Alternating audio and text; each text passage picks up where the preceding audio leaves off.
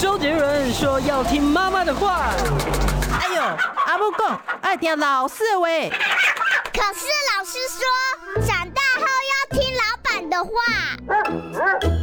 不管是谁，都要听医生的话。嗨，大家好，欢迎收听今天的《听医生的话》啊，我是节目主持人李雅媛。今天呢，因为我家里面有人流感啊，所以呢，为了保障医师的安全，所以我今天还是戴着口罩来主持哦，也请大家多多包涵。我今天要跟大家谈一个是非常新的一个啊，这个癌症的治疗方法哦，那就是如果你前一阵子有注意报纸的话，就是台北荣总呢，他们现在有一个重粒子治疗中心哦，花了四十五亿经费哦所打造的，它到底可以提供一个什么样的治疗方式让所有的这个癌症患者来选择呢？我们今天特别为大家邀请到了这方面真的是一等一的专家，就是北荣重粒子及放射肿瘤部重粒子治疗科的主任蓝耿丽蓝医师到我们节目中来。蓝医师好，你好，蓝医师，我首先要先请您帮我们上一个课，到底什么叫做重粒子治疗？它是所谓大家熟知的这个放射性治疗的一种吗？嗯、呃，对，它就是一种放射治疗。那我们绝大部分的病人，全世界绝大部分病人都是接受光子 X 光治疗。嗯，那得得到癌症的病人，大概统计有大概五十 percent，在他疾病的过程中，多少都会接受到放射治疗。那绝大多数九十九 percent 以上都接受光子。那现在开始有所谓的粒子治疗。嗯，它。光子跟粒子是不一样的啊，光子那粒子的话，主主流是直子，那现在重粒子人是数量相对比较少，可是它也是粒子治疗一个啊重重要的一个成员。是，呃，我其实这个质子治疗我们倒是听的蛮久，蛮多地方哦，都都现在都有这样的一个治疗方式。那这个重粒子为什么到现在才刚刚引进国内才两年的时间哦？是因为它的投资需要很大一个成本吗？对，它的技术上跟投资是相对挑战一点。那质子它的原子量是一嘛？嗯，那我们所谓的重粒子，它是一个它是一个统称啦，就是说相对比质子重的粒子。嗯，那现在基本上经过大家很多年啊，日本、德国这边很多年的研究跟测试以后，觉得这个碳粒子算是。一个蛮理想的，嗯，各个物理特性都蛮坚固的一个选择，所以有时候有时候同嗯、呃，大家会听到碳粒子或碳或是重粒子，就会有点，其实这有点混淆，对，可是其实他们是同一件，基本上是同一件事，在放射治疗领域来说，不是百分之百，可是。在大多数的情况下，重粒子我们用的就是碳离子，是 carbon ion。是，那他请问一下，他在世界上到底已经发展多少年了？算是很成熟了吗？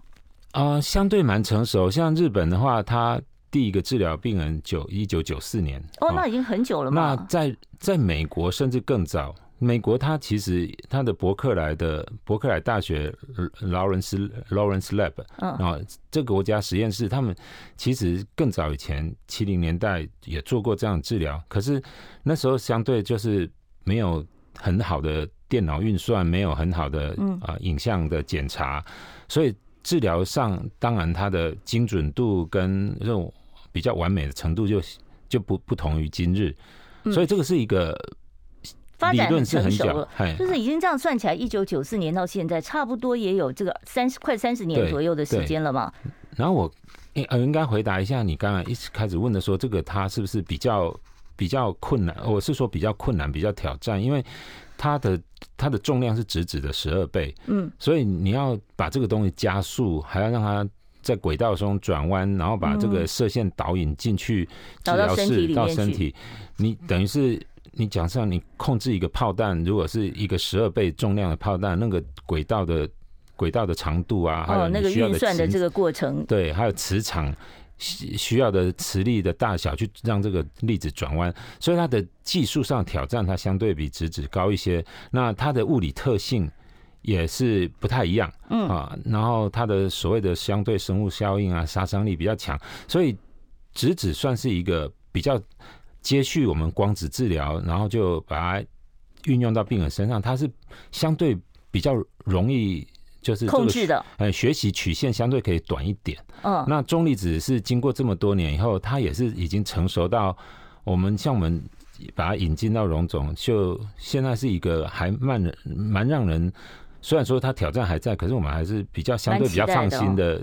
的的很安全的一个做做法就是，那我就要问一下主任了。既然它的难度哦，它在技术层面还有跟设备层面的挑战度比质子都高了这么多，那在这样的情况之下，为什么要引进？那一定就是说它特别好，效果特别好了。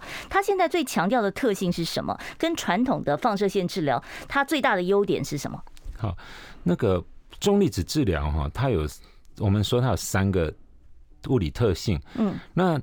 它的第一个物理特性是所谓的布拉格风，但那到底什么意思？我看的不飒飒哎。好，布拉格风，它这个是已经是一百年以上的发发现。哦，我们这些文科生不懂啊。好，那个是呃，这个布拉格呃教授啊，然后他他其实跟他儿子一起得了诺贝尔奖。嗯嗯，在也是在一百一百一百年前了，一百年前了。然后一九一五，如果没忘记的话，那他他。当初他们发现的呃发现的现象就是说，这个粒子好，你把它想象是一个棒球好了，或一个炮弹，你给它一个一定的速度，它就产生一个动能嘛，啊，动能就二分之一 mv 平方，m 就质量，v 就是速度。大家要上个物理课。反正你给它一个一个有特殊能量的的粒子，然后它就会经过一连串的介质，哈。啊，当然那时候做实验最简单，就是用水当介质。那它能量，当它行进终点，它会放出比较多的能量。所以等于说，你今天把一个粒子打到病人身上的话，它在行进的过程中，它其实释出的能量比较有限，对沿路杀破坏的正常细胞相对少一点。等到到了肿瘤那个深度的时候，它放出大部分能量。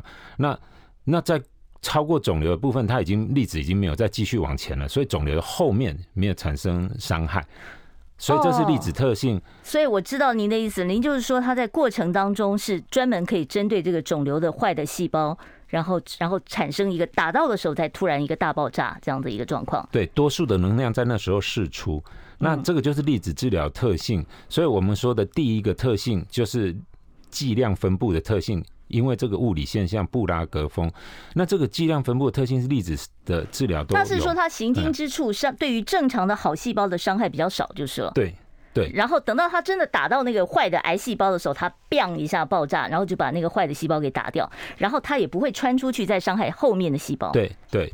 对，然后这跟光子不一样，就是说光子它进入身体以后，它其实在行进过程中，它的能量是递减的，所以到了肿瘤的时候，它反而能量比较少。而你为了要让肿瘤受到比较高的能量，能够治疗肿瘤，你就要从好几个角度火力集中在肿瘤。哦，可是周围有蛮多的正常组织也受到一定的剂量。这就我们讲的七伤拳嘛，啊，就是你伤敌一千，你自损八百啊。但是现在这个重粒子治疗，就是我可以更精准的去打到我要破坏的那个癌细胞。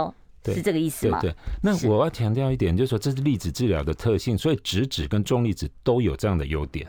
哦，那那它的是它的精准度是更高吗？那为什么就不不用比较便宜一点的质子治疗呢？好，就就是说剂量分布质子跟重粒子，它们都有类似这样的特性。当然还有一个很微小的物理特性，这我们不上物理课就不要上那么深。对对，可是就是说粒子治疗基本上有这个优点，哈，就把大部分能量集中在肿瘤啊，那。重粒子，我们说有三个特性，另外两个特性，中粒子就比较不一样了。第二个特性是所谓的相对生物效应，就是说什么意思？它就是说你在一样的所谓的物理辐辐射物理剂量之下，你对肿瘤的杀伤力，那质子跟光子是比较类似。我们以光子为基准线当做一，嗯，那质子啊，对不起，光子为基准线是一，那质子的话到一点一到一点二，嗯，那。可是对重离子的话，它就二或三，都会到三，所以它的相对生物效应是比较高的。那这个就大家就会有两种两种看法，一种是说哇很好，你这个杀伤力很强。那另外一种看法就是比较保守担心的看法，你杀伤力既然强，那照到正常组织那个破坏力，对啊，那破坏力会不会很大？我旁边都烧焦了嘛，这边焦土政策了。对，所以关键就是说要照的准，要精准。是，好，我现在其实呢，听这个蓝主任这样跟我们解释，我们大概知道它的这个应用的学理上面是什么样的一个这个物理作用，然后希望就是说，呃，它尽量的不伤害到好的组织，然后呢，在碰到肿瘤细胞的时候，它可以产生一个比较。强大的一个毁灭的力量，这样的一个做法啊。那另外，我常常在这个翻了很多的这个报纸的报道，说，他说这个长荣集团的创办人张荣发先生生前有一个三公分的肝肿瘤，到日本呢，当时就是用这种重粒子治疗哦，然后呢痊愈的。那我就想问一下，人家都说这个是无痛无刀，这是怎么样来解释呢？是真的不会痛吗？这种放疗完全不会痛吗？呃，张总裁。他当初去日本治疗，这也算是荣总后来做重症这一个缘分的开端呐。嗯，好，因为张总裁去治疗，他个人效果非常很好嘛。然后啊，然后我们荣总啊，以前那个放射线部张正彦主任，他跟张总裁他们熟识，所以据他描述是张总裁觉得是穿西装进去，穿西装出来，就觉得。根本没有那种，就是好像是打了一场仗的那种感觉。对对啊，然后张总裁也很呃很开心，然后后来帮那个日本那时候叫放一眼，嗯啊，他就是日本最主要做重离子的起源地，那还捐了一个像空中走廊，所以我们去参观的时候，他们叫说这叫张荣发走廊。啊，就是他感谢当时这个这么好的技术，让他很轻松的就完成了治疗。对，那我就要问一下了啊，这个到底现在我知道荣总从去年到今年总共有十二例用重粒子治疗的啊，这个肿瘤的个案。那这个十二例大概都是什么样的癌症呢？我们有呃四个前列腺癌，就是就是射护腺癌啊，对对，射护腺癌，嗯，然后一个肺一个肺癌，一个肝癌，嗯，然后三个脊索瘤。这个是比较少见的瘤，不过很很很值得用重粒子来做。然后还有一个唾液腺癌，它那个唾液腺是比较也是对放射跟化疗比较顽强的。然后还有啊啊两个胰脏癌哦，还有胰脏癌，胰脏癌是癌王哎，对对，嗯，所以大。大概就这几几位，嘿，嗯，是，我想这是十二个案例哦，他们代表的是什么样的一个意义？待会儿呢，我再针对到底哪些癌症哦，它可以适用于这个重粒子治疗，我来跟蓝耿立蓝主任呢做进一步的请教。我们要稍微休息一下哦，待会儿呢，请大家再回到我们听医生的话节目现场，告诉大家最新疗法。我关心国事、家事、天下事，但更关心健康事。我是赵少康。推荐每天中午十二点在中广流行网、新闻网联播的《听医生的话》，我们邀请到的都是国内数一数二的医疗权威，给你一个小时满满的医疗资讯，让你健康一把抓。除了收听以外，还要到 YouTube 频道上订阅 “I Care 爱健康”，按赞、订阅、开启小铃铛，爱健康三支箭，一件不能少。好，欢迎大家呢回到我们听医生的话节目现场。我再跟大家拜托一下，记得订阅我们爱健康的 YouTube 频道哦。这个频道上面呢，我们每天最新的内容都会更新到上面。我们今天要跟大家介绍的是哦，前一阵子受到非常多媒体关注哦，就是治疗癌症有一个新的利器，就是台北荣总呢成立了这个重粒子治疗中心哦，这个耗资四十五亿，一个月听说电费就要两百万哦，然后花这么大的成本，然后做这一套的设备，它当然有它的价值。在，所以我们今天特别为大家邀请到了荣总的这个蓝耿丽蓝主任啊，来跟我们谈这个重粒子治疗。主任刚才其实哦，这个我们现在可以在画面上看到，这这个就是重粒子治疗的治疗室，治治疗室的一个这个样子，对不对？那到时呃，到时候这个病人是就躺在这个位置上面，是不是？对，躺在这个治疗台上。对对。然后那医生在哪里呢？我们我们譬如说我们在外面的操控室哦，这是还有一个操控室，对对，然后。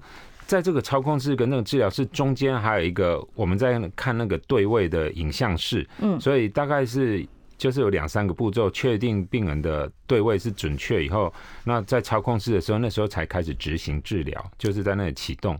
哦，是，所以这个就是病人躺在治疗台上面，然后在外面的这个控制室这边来对准他的这个位置。好，那我现在就要问一下主任了啊，这个重粒子治疗目前适用的是什么样的一个这个癌症治疗？它是必须要这个肿瘤的大小有没有一个限制？然后它的颗数有没有一个限制？患者的年龄有没有一个限制？就是有一些原则啦，哈，就是说我们常常说把。重粒子比喻是说一个比较强大的武器，嗯，那大家经过这一年的乌克兰战争，大概也知道战争的形态是什么，就是说你不太可能说只用一种武器、一种兵种。那中粒子它其实是大规模杀伤武器，所以把它视为核弹嘛？对对啊，所以你如果说你这个肿瘤哈，就是说相对比较集中，或如果说是一个病灶很顽强的，嗯，传统不好治疗，像胰脏癌的那种原发的位置在胰脏，它那个病方传统就比较不好攻破，嗯啊，那算是它的堡垒比较坚固哈，嗯，那所以这个就是一那个重粒子治疗常常有不错的结果，在日本的的结果，那。可是，如果说是比较散的，散到说你去治疗的时候，呢？对，就是说，如果你很散啊，结果。在治疗中间还打到，还会经过一些很蛮多的正常组织，那种就相对就比较不适合。是，那如果像肝肿瘤，它都已经七八公分，甚至于八九公分了，这么大的肿瘤，即便它没有扩散，它还可以用这个重粒子治疗来处理吗？日日本 data 有十二十五公分的这么大的，这么大都还可以处理。对，他们的文献是有这样的啊，然后效果也还不错。所以，可是当然这又有几个前提。他的肝肿瘤那么大，那他正常的肝脏是不是还还是有蛮足够的？嗯，只是说因为肝肿瘤很大，把正常肝脏推到一边。可是如果换另外角度，他是连正常肝脏都被侵蚀，被被变变得比较不健康，好啊，肝指数很差了。那这种又又不适合，因为你消灭你在打那个。很大的巨大的肝肿瘤的时候，如果它产生很多发炎物质啦，或是它还是对肝功能有一些伤害的话，损害的话，那剩下一点点的那个肝脏，它就比较没办法负担。那个是正常生理的需求，所以这个还是 case 个案 case by case 这样去看哦。那这样问到了，就是说，那有的患者说，其实哦，他之前就已经做过这个癌症的治疗，也许是传统的手术切除哦，也许是他做过了其他的化疗、放疗。在这种情况之下，如果癌症再复发，还可以用到重粒子治疗吗？重粒子处理以前治疗过的病灶也是蛮常使用的，因为这个就是它可能是在某些病人，他是最后一个最后的少数的一个选择嘛，嗯，所以是可以。可是当然，它会带来的是一个一些挑战，有的是我们根据哦日本、德国的前辈已经有的资讯啊，有的就是比较未知。譬如说，如果说传统光子治疗，或是哦甚至。质子治疗照过的部分，我们现在在用重粒子啊。如果射线经过的位置又很多重叠，尤其是正常组织重叠剂量比较多的话，那会代表一些未知数，是说这些正常组织它加上传统的剂量，再加上重粒子剂量，是不是绝对安全？这有的是，就目前是未知的。好，所以。真的还是蛮需要个案处理。对，就是其实不是说你复发的患者就不能够处理，而是说要看你原本手术破坏，或者是原本的放疗、化疗破坏的情况怎么样，然后然后再根据个案再做一个这个治疗计划就是了。对，是。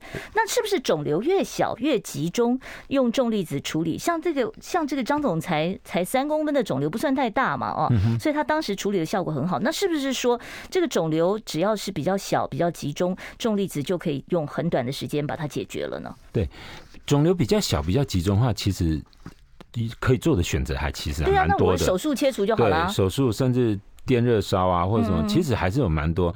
所以就是说，重粒子它是一个它的角色，其实可以是很很很多种样子。假设说是那种很大的不得了的肿瘤，最后重粒子来治疗得到很好效果，这是大家比较能够所谓的欣赏，或是比较能够赞许的一种结果。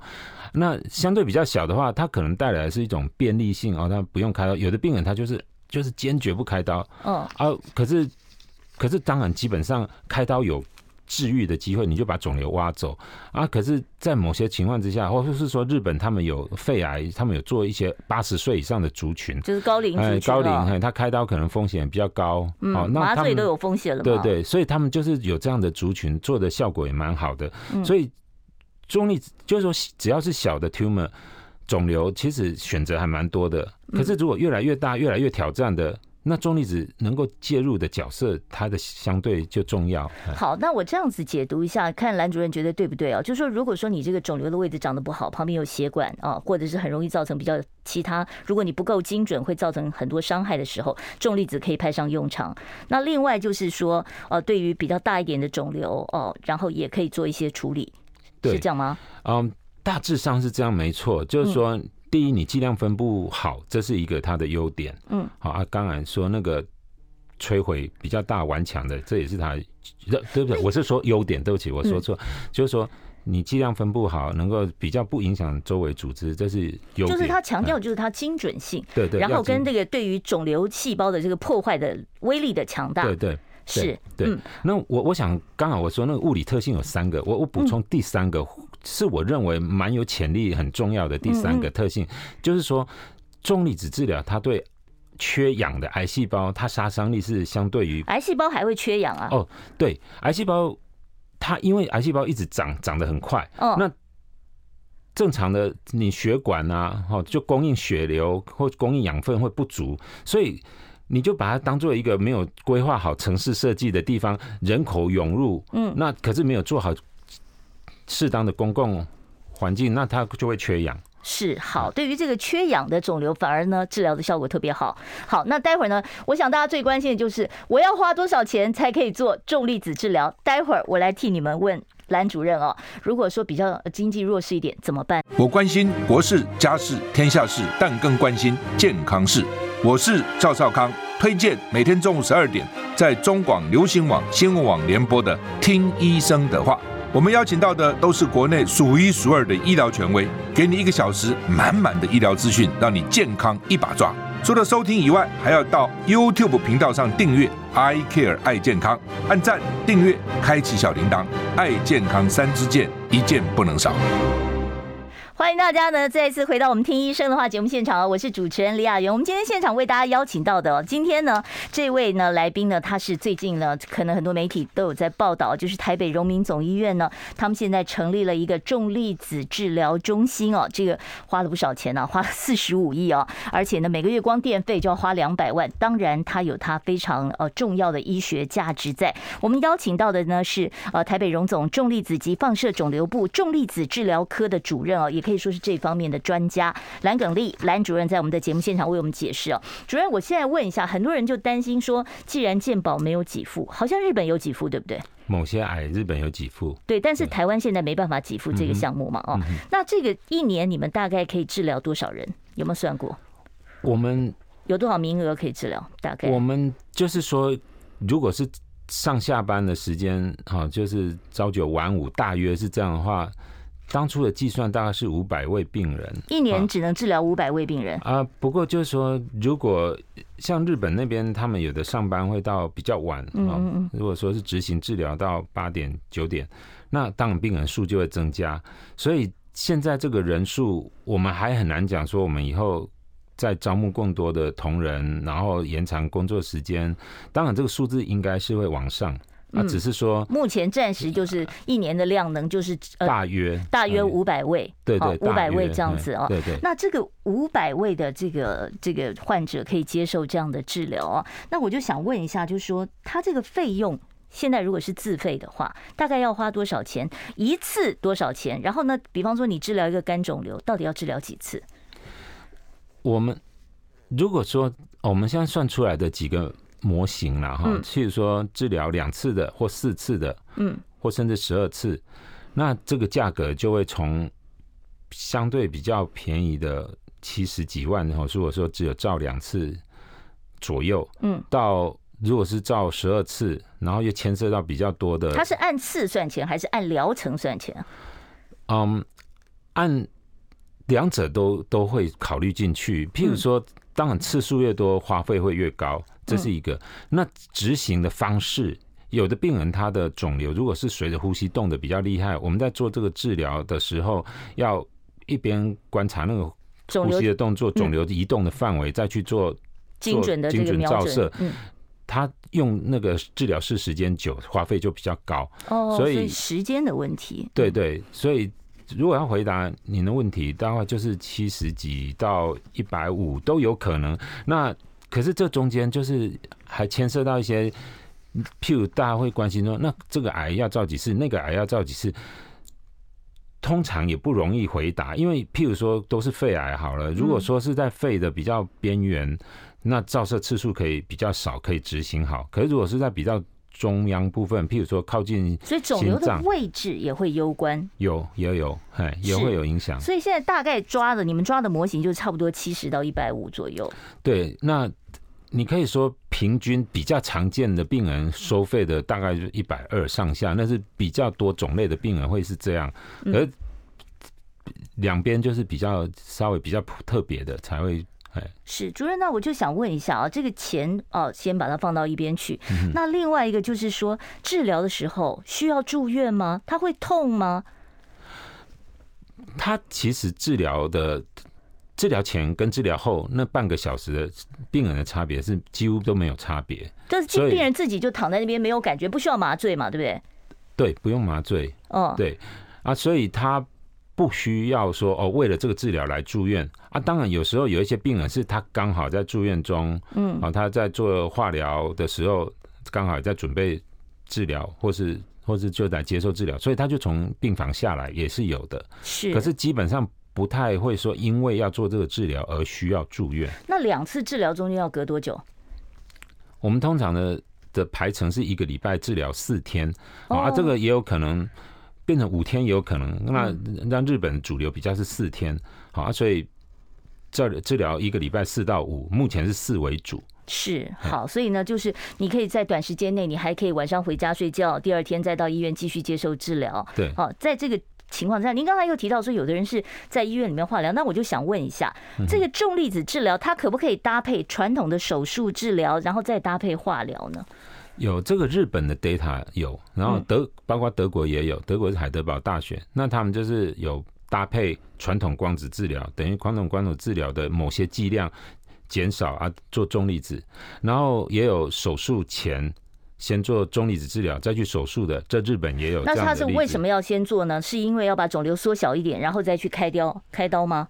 有有好几个可能的好处了哈，除了你刚才说缩小这个可能是可能的一个好处，另外一个是说有时候肿瘤粘连到某些器官，嗯，它的或是血管、大血管，它它那开刀的时候，它没有办法那么的准，很或是说那么的范围那么的大，嗯，有时候你外科医师得做一点取舍，某些地方它开的。不会开那么大的刀，因为对病人的健康影响太大。啊。那个地方如果中粒子有照射过，它如果残留一些肿瘤，说不定它以后复发几率比较小。好啊，然后配合化疗，这种也是也蛮常见的一个策略。是，所以在顺序上面倒不一定说是先重粒子再手术再化疗，也有可能是说已经先做完手术再重粒子再化疗了。哦，如果做完手术再做重粒子，这不不适当，因为重粒子你就是要明明确确看得到肿瘤在那里，所以你反而不能说你切切了以后再做这个周边的修整，不是这样子。哎，那个比较光子跟直子会这样做，因为譬如说有时候手术完啊那个。开刀的那个所谓的 margin，它的切的刀切缘，好，可能有一些残留，大家怀疑那还是有残留，那就术后放射治疗，这是很常做的一件事。但是不是用重粒子？重粒子就不适合，因为它摧毁力太大，它不适合用这个。嗯，所以重粒子通常是在如果说你要搭配传统手术，是在手术之前，对，就先做重粒子治疗，然后再做呃这个传统手术。对，是。那这个重粒子治疗，其实很多人关心的是，它会不会有一些后遗症？或副作用，因为传统的化疗我看了一下，还是有很多的这个副作用会产生嘛。对，那是不是重粒子这个副作用方面控制如何？重粒子就是如同说，我刚才前面讲，它杀伤力很强，所以这个这副作用你就是要照得准，才能够控制，不要产生令人遗憾的副作用。嗯，那我们很幸运的是说。日世界上已经有五万多个病人接受过这个治疗，有日本跟德国。所以临床上面看到的经验是够的。对，临床上已经告诉我们很多资讯，说你这个肠子或是心脏或是神经，好，它接受多少剂量是达到什么效果，算是安全的。譬如说，日本这边有大规模 data 说，哦，这个。这个几率低，那我们就可以用这样的方法来治疗。嗯，所以现在其实全世界已经有五万多例，一半都在日本做的嘛，哦，所以其实，在经验值上面，大家倒是不用太担心。我们稍微休息一下，待会儿呢，我可以开放现场的 call in 专线，有问题你直接打电话进来。我关心国事、家事、天下事，但更关心健康事。我是赵少康，推荐每天中午十二点在中广流行网、新闻网联播的《听医生的话》。我们邀请到的都是国内数一数二的医疗权威，给你一个小时满满的医疗资讯，让你健康一把抓。除了收听以外，还要到 YouTube 频道上订阅 I Care 爱健康，按赞、订阅、开启小铃铛，爱健康三支箭，一件不能少。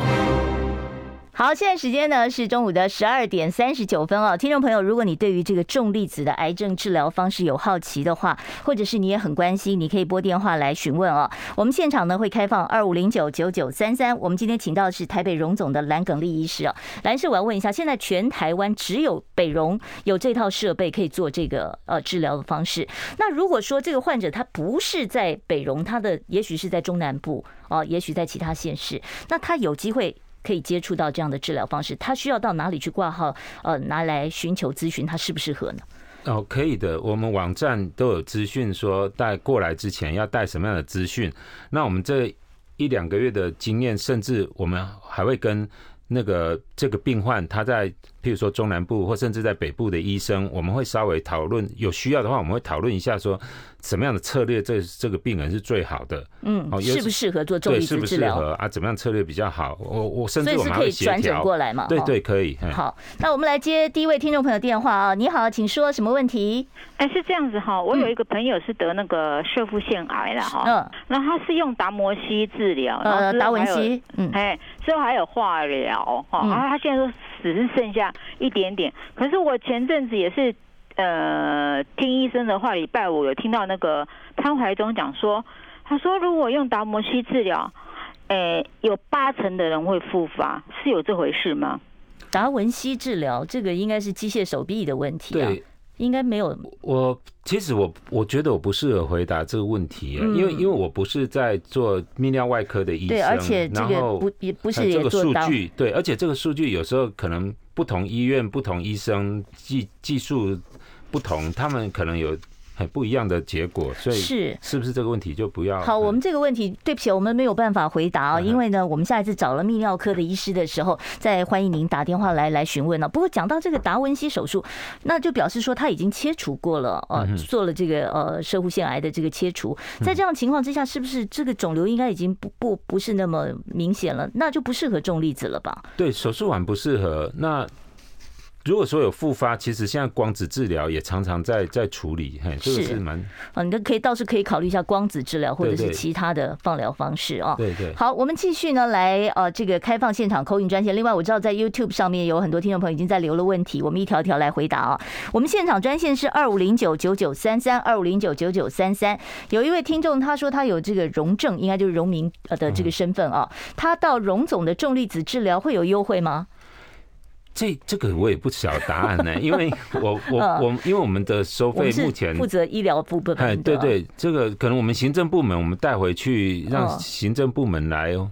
对，我想您您直接打电话到台北荣总啊，去询问一下他们的相关的这个行政部门的这个服务啊。而且，当然，另外一点要提醒您，就是不是每一个人都适合重粒子治疗，必须要看您的个案情况啊。好，提醒大家打电话进来的时候，收音机关小声，要不然会回收。好，我们接下一位听众朋友电话。你好，请说。啊，我家人啊，他在那个，他是 olfactory 的 neuroblastoma 的，然后他在一九九二年那时候，我们是台南人，有在成大 OP 过了，嗯，然后二零一三年的时候又 recurrence，然后他那时候也是术后，然后有做那个传统的那个 radiotherapy，嗯，然后之后在那个呃二零二一年那时候有到北龙给神经外科王新开刀过。嗯，那那时候有可能没有拿干净，嗯，然后最近给他发了那个 MRI，有那个就是，对对，然后肿瘤大概有，后来因为我们就因为北龙的那个呃放射肿瘤，他的报告就是有那时候他并没有写得很。很清楚有 recurrence 的情形，然后一直拖到我，因为我们是台南人。对不起，我可能要麻烦您稍微简短一点，因为很多听众朋友在等。Okay, 你就要问的是说，到时候我们如果去啊挂号是要给啊，因为他是是头颈部的那个 olfactory neuroblastoma，是要给那个蓝主任看，还是说给好给另外一个的专长？是因为我们不晓得他。我了解您的意思。好，我知道，我替我简单的来解释一下。啊，他的意思就是说他是头颈部的这个癌症复发。对，我们网站哈，我们网站会写医师专长，譬如说头颈哦，哪些医生啊，摄护腺哪些医生会会有一个，所以你在里面可以选择。所以他现在应该要去挂头颈部癌症的医师，还是说要？可是他现在希望的是说寻求重粒子。对对，我们的重粒子哈，我们的重粒子的网站也有说，呃，也有那个你可以选择说是头颈癌，然后就跳出几个医生的选择啊，摄护腺癌几个医生选择，所以你你要去选择一下说头颈癌啊。现在是嗅着神经的的癌症，那你就投进来，然后那几位医生，你再再寻求跟他们咨询好吗？嗯，就说你还是要针对这个专科哦，但是这个专科也有呃。精通于这个重粒子治疗的医师，你可以选择。所以你现在要做的事情就是先上网站，然后去找这个重粒子治疗中心的这个部门的这个网页，然后呢去点选啊适适用的这个癌症的医生，然后去挂他的号，对，然后才能做一个评估。对对。是，所以那目前是不是已经有这个相关？到底我适不适合做重离子？像刚才很多听众朋友都希望寻求这个新的治疗机会，但是不知道自己适不适合。那有没有一个咨询的门诊是可以提供的？有，我们有咨询门诊，然后其实我们的网站也有一些说明。嗯，如果说，嗯，如果说病患或病患家属有收集到哦，就是在前面的医院或是现在的一些检查报告，其实。有的是可以判断的出来，譬如说，就是他要带着他的病例来。对对对啊，如果说譬如说有一些关键字哦，弥漫性转移整，好，就是说肝脏里面有八颗、十颗、很多颗这样，那个就会不适合。当然你还是可以挂号来问，可是你就大概有个心理准备，说那个这个可能不适合的几率就蛮高。哎，因为中立只是要集中火力消灭很局部的肿瘤为主，很大没关系，可是很局部。啊，如果很弥漫、很大的变、很大片，那就是真的就比较不适合。其实这也可以想象，因为它的威力这么强大，如果它弥漫的这个器官的这个范围很大，如果你这么强大的威力去，你可能整个器官的功能都没有了。对，哦，对，会有这方面的这个一个考虑。那其实我们刚才讲到了一个这个副作用啊，就是说这个很一般的放疗，我看了一下，是是也是会有一些疲倦啊、头痛啊、厌食啊，甚至于是呃口腔黏膜呃溃疡啊、胃呃胃肠黏膜。出血这些副作用，重粒子是不是也都会有呢？第一是说重粒子比较，如果说是口腔癌啊，重粒子比较不会照到说口腔内部，所以如果说是口颈癌、口腔癌、头颈光子癌症，哎，光光子治疗常见的副作用，重粒子相对比较不会发生。那当然这有两三个原因，第一个是说你不会直接去照。那个大片的国，哎，大片的口腔的内部黏膜啊，另外一个就是说，你的所谓的适应症不太可，不太会包含说照大范围低剂量这种，所以这个还是就是还是个案处理了哈啊。可是如果说要能够直接处理相比的，我们举一个例子是前列腺癌，前列腺癌传统光子治疗的话，它。五年五年累积的血尿血血便这种比例有到三十 percent，可是重离子大概只有五分之一六分之一，这个就是它的这个相对比较精准剂量分布的。的优势，嗯，就是说，其实，呃，这个过去的这个放疗会有的一些问题，不是说完全没有，但是几率会很明显的会呃下降一些。好，有关于这个重粒子治疗的这个问题，我待会儿再继续来跟蓝主任来讨论。我关心国事、家事、天下事，但更关心健康事。我是赵少康，推荐每天中午十二点在中广流行网、新闻网联播的《听医生的话》。我们邀请到的都是国内数一数二的医疗权威，给你一个小时满满的医疗资讯，让你健康一把抓。除了收听以外，还要到 YouTube 频道上订阅 “I Care 爱健康”，按赞、订阅、开启小铃铛，爱健康三支箭，一件不能少。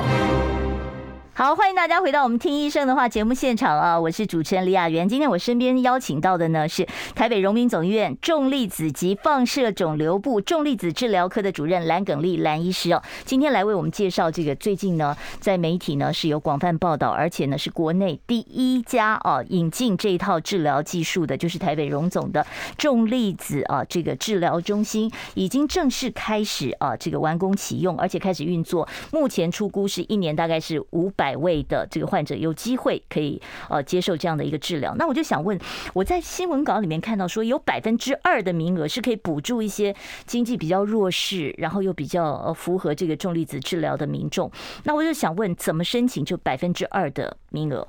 好，首先就说他的对象会针对哪些？他所谓弱势哈，就是因为还应该还有一些。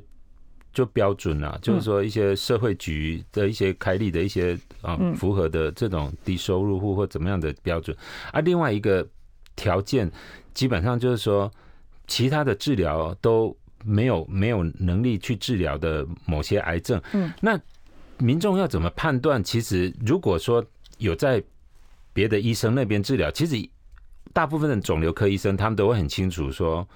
哦，这个癌症是很罕见、很难治疗，然后重粒子适合，嗯、所以应该也有一些会是从别的医生那边转介过来。嗯，因为好不好治疗，不见得说你一开始出诊就在北荣这边，而是说从其他的大型医院过来。如果那边的医生判定说，哦，这是很难的，嗯，那这个基本上就是很值得我们考量。而、啊、我们医院是会成立一个委员会去去去断定说，啊，这个病人是不是。重粒子才真的帮得了他，其他的方法都没有办法。嗯，好啊，然后啊，然后至于说弱势，那可能就是社工，呃我们的社，社会社政单位去处理了。我们的我们的的社会局啊，呃，我们的社、嗯、社政单位他们去推荐来，嗯，来认定，就是说你是不是符合这个比较弱势的这样的一个资格。对对。那这个其实资源很稀少啊，百分之二，如果一年才五百例，百分之二更少了，大概可以扶助几个个案呢？这个很少吧？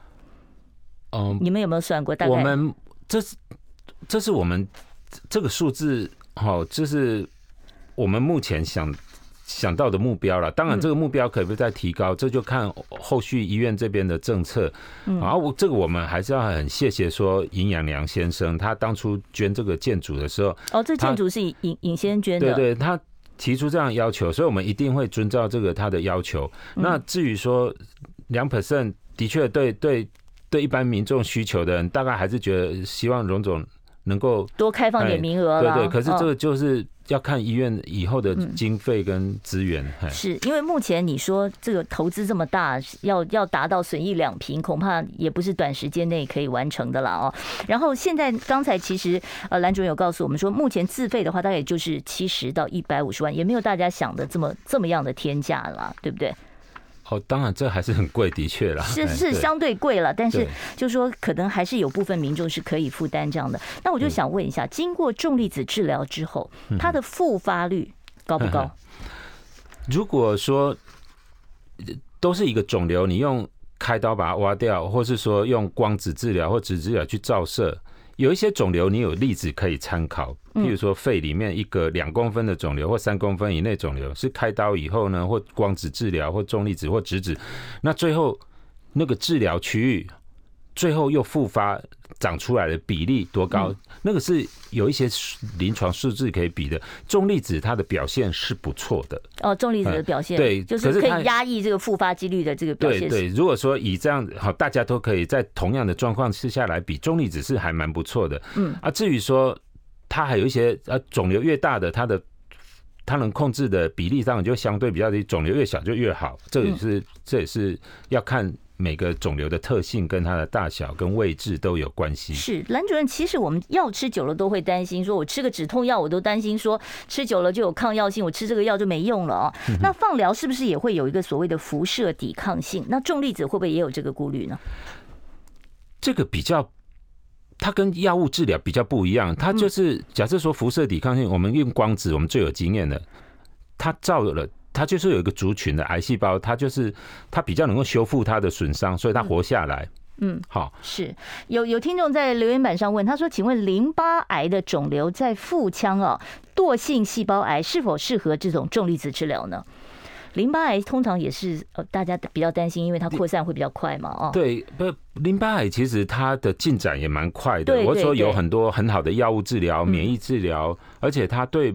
放射治疗相对比较敏感，那我想这个这个你这个病啊，现在提的这个问题相对有点简单，我们可能还要还要知道很多细节，譬如说它的病理特性是什么，然后它经过哪些治疗了，然后它现在是多少范围。多少个病灶？所以这个病这个问题，我想可以可以再可以讨论，但是必须要有更详细的资料。对对，这个重粒子有治疗过淋巴癌这样的个案吗？其实相对比较少，因为淋巴癌毕竟它用传统的放射治疗效果效果是还不错的。嗯，需要用到重粒子，这个是真的是比较少。可是当我们可以看看这个是不是有什么特例？哦，所以这个不是说不能治，但是要看说你的个案到底适不适合这样的状况。对，因为因为一般淋巴癌是比较敏感，对放射或甚至药物啊。现在免疫治疗进步也很快。嗯，是。那这个重粒子治疗在国内，因为现在其实才刚刚开始嘛，才从去年到现在，那很多人就会担心说会不会历经验不够，然后会比较担心说国内的治疗会不会比较有风险，是不是需要大老远跑到日本去呢？嗯，我想这点哈。这种顾虑不是说没道理，可是依据我们荣总，呃，我想大部分的放射肿瘤专科的医生啊，我们常常都在用新机器。嗯，当我们以前用的新机器，什么什么螺旋刀、驯弧刀、什么刀、什么刀，它其实它的特性还是光子，只是说它操作上、它的执执行上有一些不一样。那重粒子它是一个理，它的性质是蛮不一样的东西，可是有一些道理是。我们几十年来不变的，就是你要照的准，嗯啊，你照出去的东西是如同你想象的剂量，所以这我们都有很完善的所谓 QA 的动作。譬如我们做了一个计划，我们要预习，就让病人模拟啊，然后这样的计划执行是不是剂量是正确的，甚至还有假体去做剂量分布。所以这个就是在技术层面上面是。对对，那些道理都是一样的，你就是要。照该照的地方，然后不该照的地方，那个剂量要再维持在你当初计划的一个限制内，就是把它执行好，这样子。好，所以我今天呢，简单的做一个结论哦，那就是说，如果说你想要尝试做这个重粒子的癌症治疗，你首先必须要先咨询一下，好，到咨询啊这边挂个咨询的门诊，然后了解你的适不适合，然后才能做进一步的这个讨论跟评估了。好，我们今天非常谢谢呢，台北荣民总医院重粒子放射肿瘤部重粒子治疗科的主任蓝耿立蓝医师，谢谢您。